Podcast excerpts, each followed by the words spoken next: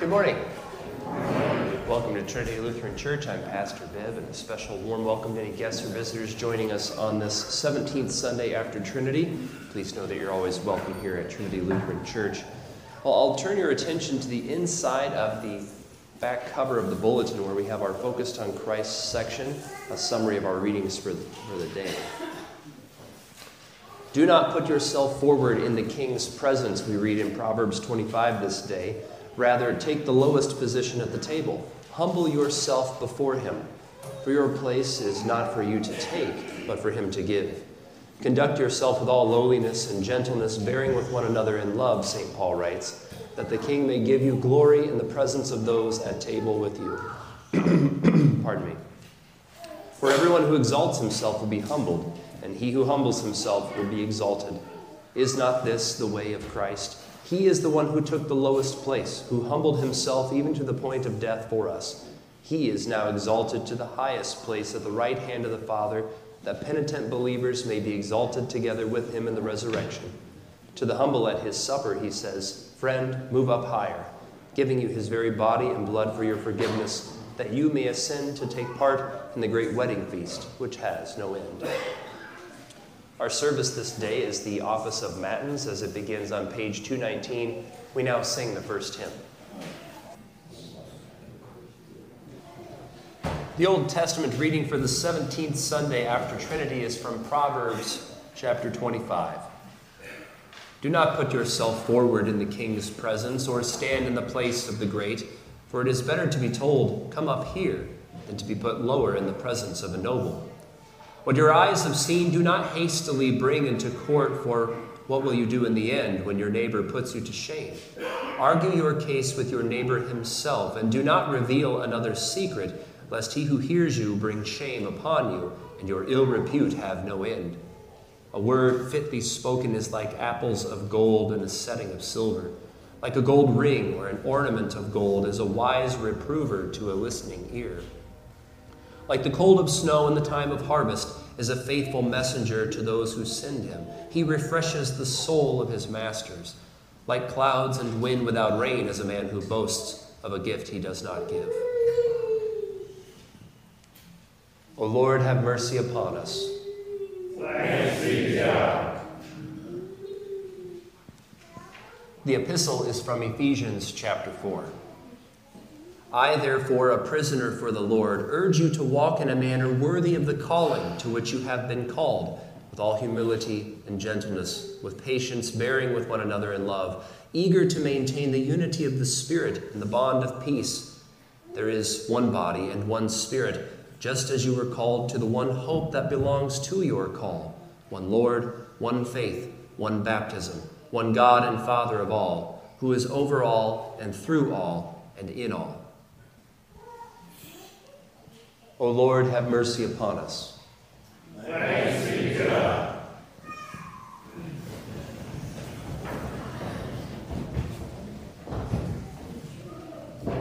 The Holy Gospel according to St. Luke, the 14th chapter. One Sabbath, when Jesus went to dine at the house of a ruler of the Pharisees, they were watching him carefully. And behold, there was a man before him who had dropsy. And Jesus responded to the lawyers and Pharisees, saying, is it lawful to heal on the Sabbath or not? But they remained silent. Then he took him and healed him and sent him away. And he said to them, Which of you, having a son or an ox that has fallen into a well on a Sabbath day, will not immediately pull him out? And they could not reply to these things. Now he told a parable to those who were invited, when he noticed how they chose the places of honor, saying to them, when you are invited by someone to a wedding feast, do not sit down in a place of honor, lest someone more distinguished than you be invited by him, and he who invited you both will come and say to you, Give your place to this person. And then you will begin with shame to take the lowest place. But when you are invited, go and sit in the lowest place, so that when your host comes, he may say to you, Friend, move up higher. Then you will be honored in the presence of all who sit at table with you. For everyone who exalts himself will be humbled, and he who humbles himself will be exalted. O Lord, have mercy upon us. Thanks be God.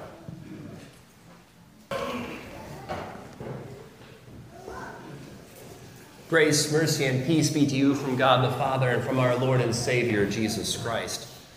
The sermon this day is based upon the gospel reading, which was just read. Well, they didn't know it yet, but their plan had already blown up in their faces.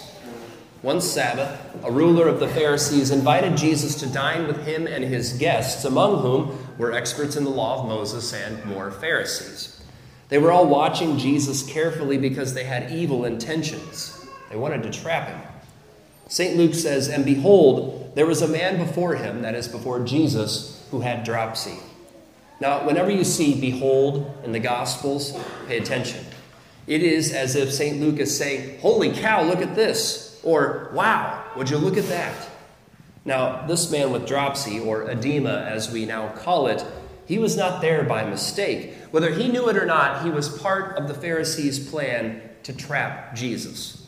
They wanted to see if he would heal someone on the Sabbath, an action which they would view as breaking the Sabbath. Now, this wasn't the first time that this issue had come up. In fact, there are several instances in Jesus' ministry when he had healed the sick, cast out demons, and even with his disciples plucked heads of grain from the field on the Sabbath. In fact, just one chapter before our reading today, a ruler of a synagogue, indignant because Jesus had healed on the Sabbath, said this to the people there are six days in which work ought to be done. Come on those days and be healed, and not on the Sabbath day. Clearly, this was a big issue for the religious officials of Jesus' day. They viewed Jesus as being a serial lawbreaker. Meanwhile, Jesus had made his stance on the matter quite clear when he said, The Son of Man is the Lord of the Sabbath. So, the Pharisees laid out the bait. They knew Jesus to be compassionate toward the sick, afflicted, and infirmed. Therefore, behold, there was a man before Jesus who had dropsy. Now, knowing the context of this issue, listen to Jesus' question again Is it lawful to heal on the Sabbath or not? Can you hear the pointed nature of Jesus' words? The Pharisees are caught in their own trap. They're trying to trap Jesus according to their flawed and ultimately sinful understanding of the Sabbath. We are told they remained silent. They know the right answer, but they cannot say it out loud. They just can't bring themselves to actually admit it. What is more important? Showing mercy and love to your neighbor, which is the fulfillment of the law itself, or looking extra pious and holy in the eyes of your holier than thou peers? Jesus answers his own question by taking the man with dropsy, healing him, and sending him away. Something which would have further angered the Pharisees because, in taking the man, as the text says, well, that very likely meant that Jesus touched this man, this man who was unclean. Nevertheless, from his great compassion, Jesus healed him, and now he would go to work on the Pharisees and the experts in the law. He said to them, Which of you, having a son or an ox that has fallen into a well on a Sabbath day, will not immediately pull him out? And they could not reply to these things. Jesus reveals their hypocrisy and he shames them. And yet they say nothing. Think about it like this it's Sunday, and your child's out playing in the yard, and suddenly they scream. Now, this is not the scream of children playing. This is a scream of urgency, of fear, and of pain. I don't even have to ask you, what do you do? You immediately rush to the aid of your child. The response is automatic. And the Pharisees, they knew this as well as you do. Jesus was pointing out their ridiculous stance on the matter. Moreover, even if it were just an ox that had fallen into a well on a Sabbath, you're not going to think, well, that sure stinks. Gotta wait till tomorrow, Mr. Ox. No.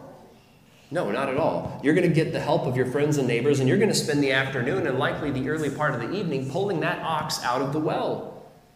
Jesus confronts the Pharisees' hypocrisy, and they silently wilt in their shame. Folks, this is where a false understanding of the Sabbath day will get you. The Pharisees were stuck in their false thinking as though it were quicksand. Jesus longed to free them. He was revealing their sins so that they might be led to repentance, that they might confess their utter failure and sinfulness in their understanding of His law, and then instead seek their rest and refuge in He who is the Lord of the Sabbath. And yet, they did not repent. See, Jesus confronted them many times about this, even telling them in Mark 2:27, the Sabbath was made for man, not man for the Sabbath. Now, since the Sabbath day is a big deal in the gospel lesson today, let's just take a moment and review the third commandment, shall we? What is the third commandment? Remember the Sabbath day by keeping it holy. What does this mean? We should fear and love God so that we do not despise preaching and His word, but hold it sacred and gladly hear and learn it. In the small catechism, Dr. Luther reminds us of the purpose of the Sabbath to rest in God's word and delight in the preaching of it, to hold it sacred and gladly hear and learn it. He fleshes out this meaning even more in his hymn on the commandments. Of the third commandment, Luther wrote, You shall observe the worship day, that peace may fill your home and pray, and put aside the work you do, so that God may work in you. Have mercy, Lord. To hold God's word as sacred means that you treat it and regard it as sacred, holy, and good. It's in the book of Hebrews that we read the word of God is living and active, sharper than any two edged sword, piercing to the division of soul and of spirit, of joints and of marrow, and discerning the thoughts and intentions of the heart. The word of God is not just some dusty old dead words on a page. The word of God, the word of the Bible, is inspired by God, that is, breathed out by God. The men who wrote the Bible, they were not just offering up their pious man made opinions. No. They wrote the word which the Holy Spirit gave them to write, and it is therefore without error. St. Peter testifies to this, saying, No prophecy of Scripture comes from someone's own interpretation. For no prophecy was ever produced by the will of man, but men spoke from God as they were carried along by the Holy Spirit. It is this inspired, inerrant, infallible Word of God which in the law reveals your sin and in the gospel reveals your Savior from sin.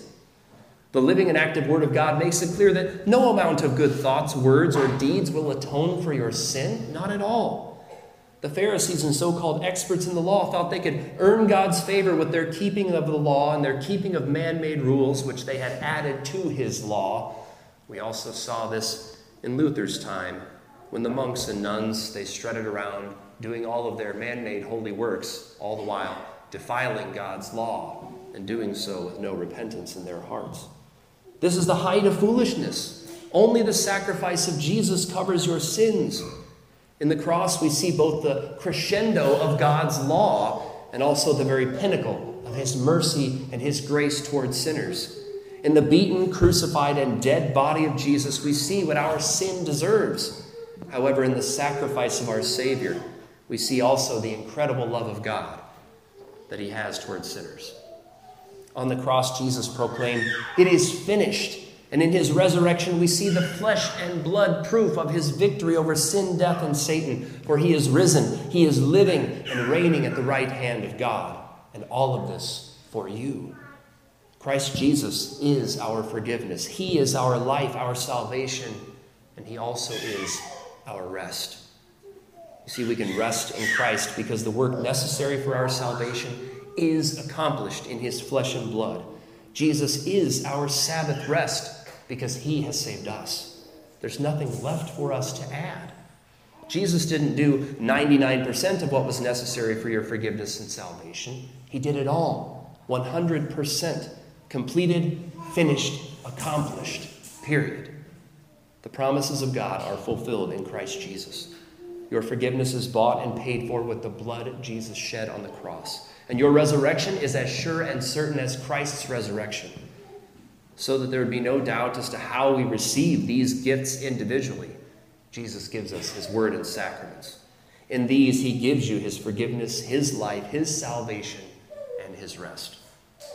And so, beloved in the Lord, the rest your Heavenly Father desires for you on this, his day of worship, is that you physically come to his house, gathered by his Spirit in his name. You confess your guilt, your shame, all your sinful shortcomings, of which we all have so very many, countless. And then you receive his grace, his mercy, his forgiveness, and his peace, all of which are yours through faith in Christ Jesus. In other words, you gather in your Father's house to receive his gifts.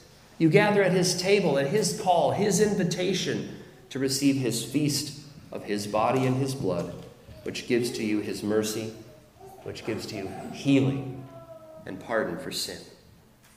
To those whose consciences are burdened by their sin, Jesus gives rest. To those who have been humbled and brought to repentance by his law, he says, Friend, move up higher. Come to my table. Eat my meat. Drink my wine. Feast on the forgiveness I purchased for you in my death and resurrection. Jesus, who humbled himself to the point of death on a cross, now invites you to his table.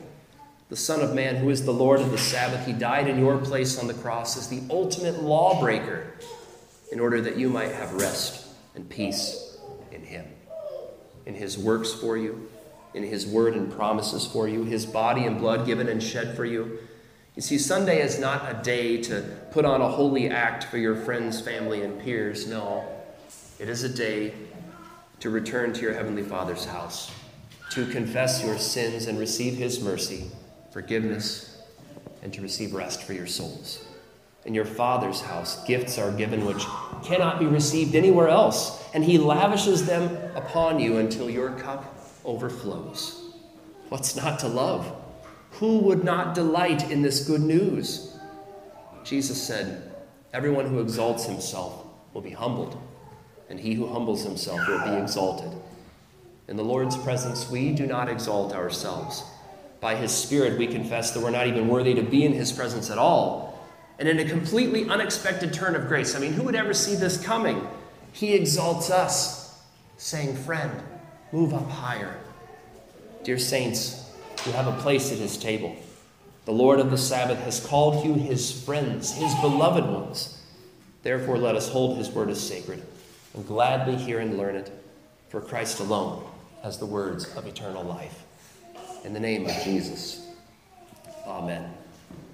Now may the peace of God, which surpasses understanding, watch and guard your hearts and minds in Christ Jesus. Amen.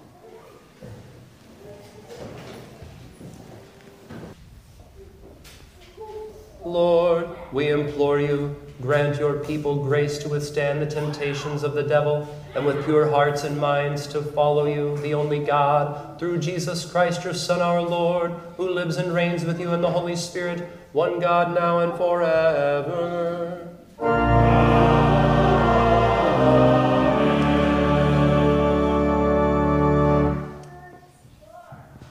In peace, let us pray to the Lord. For faith to treasure our place of honor at the table of the Lord, which he won for us through his humble sacrifice, and for boldness to spurn the foolish honors of this world, let us pray to the Lord. Lord, have mercy. For this congregation, its mission, and its people, for the ability to do the work God has given us to do, and for the unity of the Spirit and the bond of peace, let us pray to the Lord. Lord, have mercy. For those who are married, that they would continue to be faithful to one another in their marriage vows and welcome God's gift of children in this union as He wills it. Let us pray to the Lord.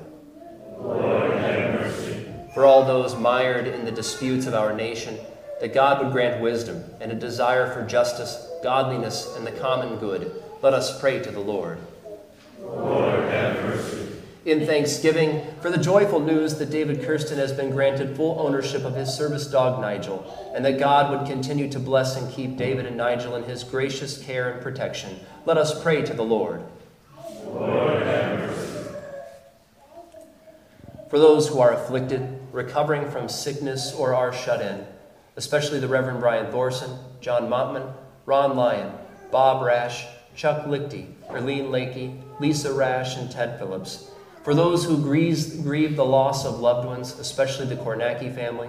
For the dying, that God may grant them peace at the last, and for hope, that we may anticipate with joy the blessed reunion of those who have gone before us at the marriage supper of the Lamb in his kingdom without end. Let us pray to the Lord Lord, have mercy. for a humble faith, for joy in the mercy of God, who has raised up the poor and undeserving and given us a place at his table, and for the work of the Spirit to bring us to repentance and keep us from thinking more highly of ourselves than we ought. Let us pray to the Lord. Lord, have mercy. For all who will receive the Lord's Supper today, that they would do so in repentance and faith, and for the whole body of Christ, that all believers would be strengthened through the forgiveness of sins promised in the Scriptures unto life everlasting. Let us pray to the Lord. Lord, have mercy. These and whatsoever other things you would have us ask of you, O God, grant us for the sake of Jesus Christ, your only Son, our Lord and Savior, who lives and reigns with you in the Holy Spirit, one God, now and forever. Amen. Well, again, good morning and welcome on this uh, beautiful, crisp fall day which the Lord has given us here. Of course, we have Sunday school and Bible study immediately following worship this day. And then also uh, this coming week, our Wednesday schedule is we're uh, continuing through our different catechism classes at midweek school um, beginning at, uh, at 3.30. And also, please note at 9 o'clock this Wednesday, our Lutheran Confession Study Group does meet this week. Uh, but then later on that evening at 6 o'clock, our workout class, followed by choir practice at 7.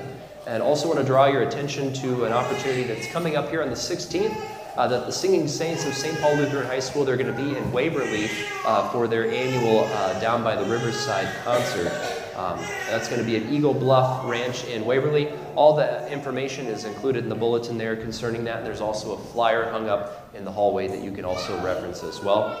And then also uh, our Circuit Reformation service. This is going to be at the end of the month at 4 p.m. Uh, and the reason why I say Circuit Reformation Service is because, well, all of our sister congregations in the area here will be joining uh, together for that. It's hosted at Emmanuel Lutheran in Salisbury this year, so that's about an hour drive. Uh, the Reverend Glenn Goots, who is our circuit visitor, he will be the liturgist, and the Reverend Noah Bergdorf will be preaching that day. Anything at all that I may have missed in the announcements this week? It's kind of a concise week, right? There's not a, not a whole lot of extras. It's a little quiet, which is good, but unusual. It's been such a busy time lately. Well, go in peace knowing that you are God's forgiven and beloved baptized children, that He calls you to His table, and that you can live in that peace of everything being accomplished by Jesus for you. I'll greet you at the door.